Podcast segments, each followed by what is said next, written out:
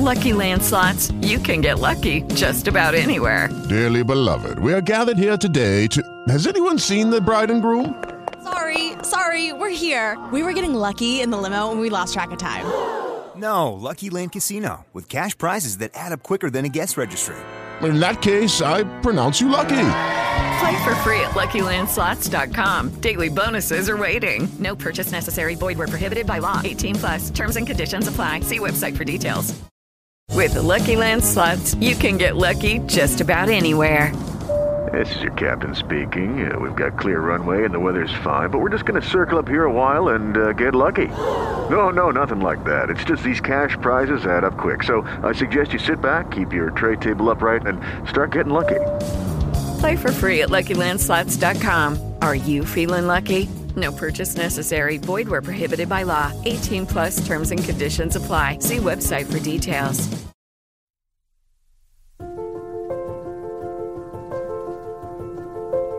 Cuando la comunicación está por encima de las circunstancias y las creencias, padres y madres son capaces de crear personalidades reales. Esta es la historia de Lorena Grimal, psicoterapeuta y creadora del blog Terapia en Red.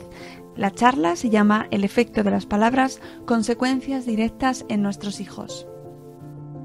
Mi nombre es Lorena Grimal y hoy voy a hablaros de la importancia de la comunicación en nuestra vida y en la vida de nuestros hijos.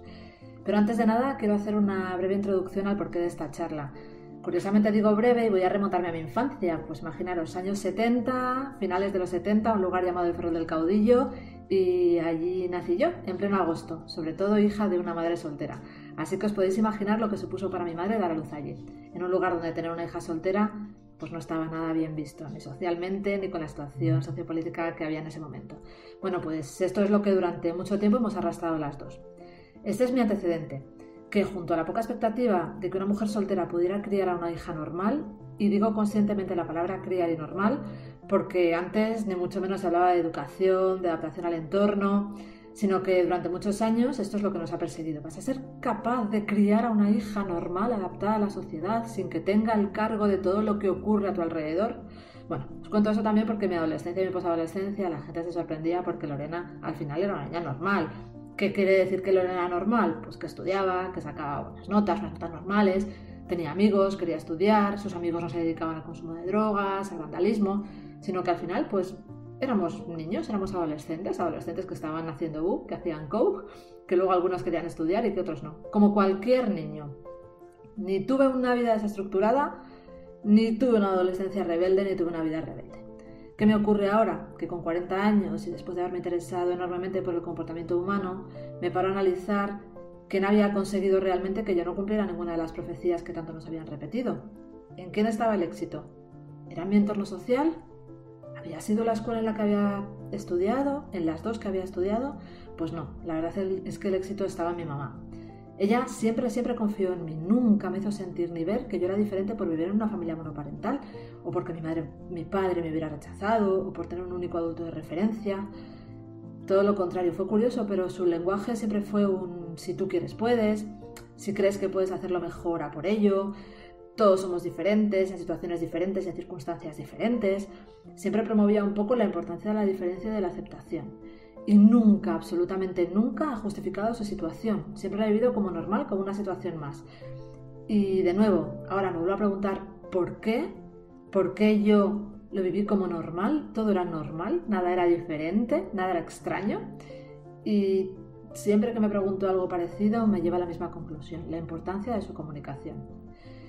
Así que después de mucho pensar, esto me ha llevado a querer transmitiros la importancia de la comunicación en el desarrollo de las personas pero sobre todo en el desarrollo de las personitas más vulnerables, que son nuestros hijos y nuestras hijas.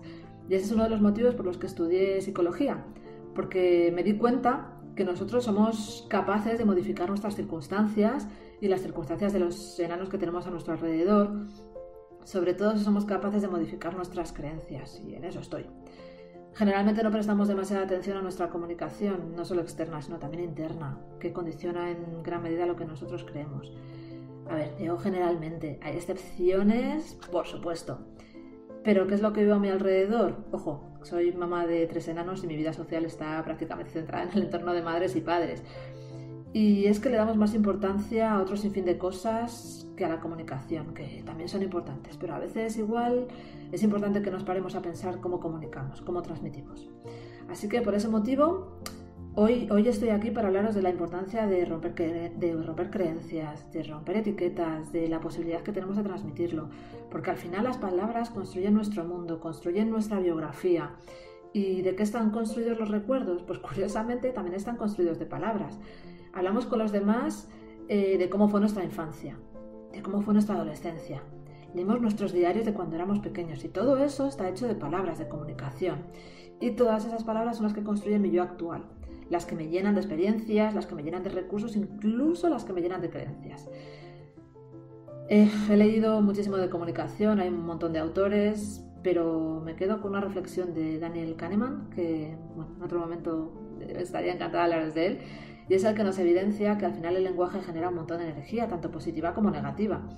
Eh, la energía que nos mueve está basada en el sí, aunque solemos posicionarnos en el no, que es el que nos bloquea. Ese sí nos ayuda a despertar. Y ahora mismo estamos en ese momento, momento de despertar. Estamos en el momento en el que yo os invito a que toméis conciencia de muchas cosas, que de verdad nos queremos en ese sí que nos quedemos en ese sí que construye, en ese sí que empodera, que moviliza, que te ayuda a crear esa buena biografía, tanto nuestro diálogo interno como nuestra comunicación con los demás. Pero sobre todo, sobre todo, sobre todo en la comunicación con nuestros hijos. No quiero quedarme aquí, quiero contaros una estrategia que nos sirve para gestionar ese cambio de visión. Entonces, ¿qué es lo primero que puedo hacer? Pues puedo marcarme un objetivo claro. Por ejemplo, colaborar en el desarrollo saludable de mis hijos. Y una vez que tengo ese objetivo claro, ¿qué puedo hacer? Pues comenzar mi estrategia. La podemos visualizar como una pirámide, donde la cúspide está ese objetivo que he creado. Pero aparte de tener la cúspide, necesito una base la base en la que están mis pensamientos. Así que después de marcarme el objetivo, ¿qué necesito? Pues analizar esos pensamientos, si existen pensamientos que me están limitando en la consecución de ese objetivo. Y ver si los puedo modificar. Ojo, necesitamos hacerlo por escrito, por favor, porque si no se quedan en algún lugar que no conocemos. Esos pensamientos que pensamos, ejecutamos, creemos que, vamos a llevarlos a cabo, pero si no los escribimos, los consolidamos, se quedan en, en algún lugar. Bien, tengo claros mis pensamientos, los modifico. ¿Y qué hago después?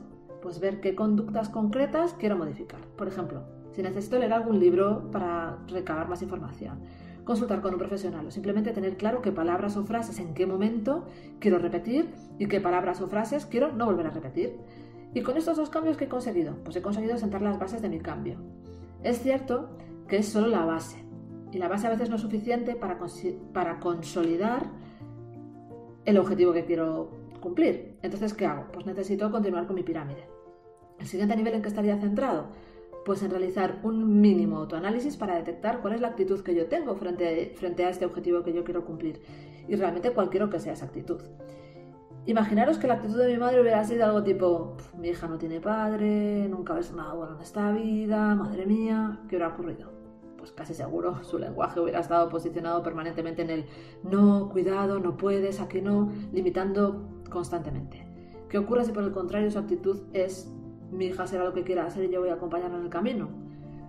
Pues quizá el lenguaje interno y el externo, es decir, con su hija, que soy yo, y con su entorno, hubiera sido diferente. De hecho, fue diferente, mucho más congruente, mucho más enfocado a no poner límites, a no generar creencias que imposibilitaban mi desarrollo y simplemente a normalizar esa situación como algo más. ¿Qué ocurre? Que esta pirámide le falta un nivel más para llegar a conseguir mi objetivo. Y este es uno de los niveles que para mí es más importante, y es la atención. Necesito tener claro mi foco de atención. Y ese foco de atención no debe estar en ningún caso en lo que no consigo. En ningún caso es importante que esté focalizado constantemente en lo que me falta, en mis carencias. Todo lo contrario, sino en aquellos avances que como padre o madre estoy haciendo para conseguir mi objetivo. Que siempre, siempre tengo que tener presente. ¿vale? Creo tanto en la importancia de la comunicación y creo tanto en, en, en que es importantísimo tener una comunicación positiva y adecuar las circunstancias, que uno de mis proyectos es terapia en red, donde mi único poder de comunicación es la palabra y mi único objetivo es poder llegar a un gran público para que únicamente con palabras, como decía antes, pueda transmitir potentes estrategias que nos ayuden a mejorar y a conseguir lo más importante para mí, que es reducir el sufrimiento humano. Sé que es un objetivo muy ambicioso y lo sé, pero creo que ese reto también me mueve a continuar eh, trabajando en terapia en red. Bueno, y hasta aquí es todo lo que quería compartir con vosotros y con vosotras hoy.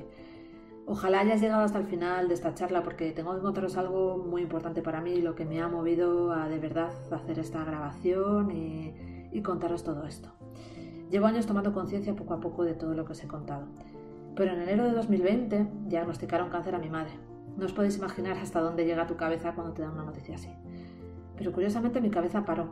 Paró cuando percibí que mi mamá no solo tenía una comunicación maravillosa conmigo y con su entorno a lo largo de toda mi vida, sino que también tenía una comunicación maravillosa consigo misma y eso me lo hizo saber y me lo hizo ver.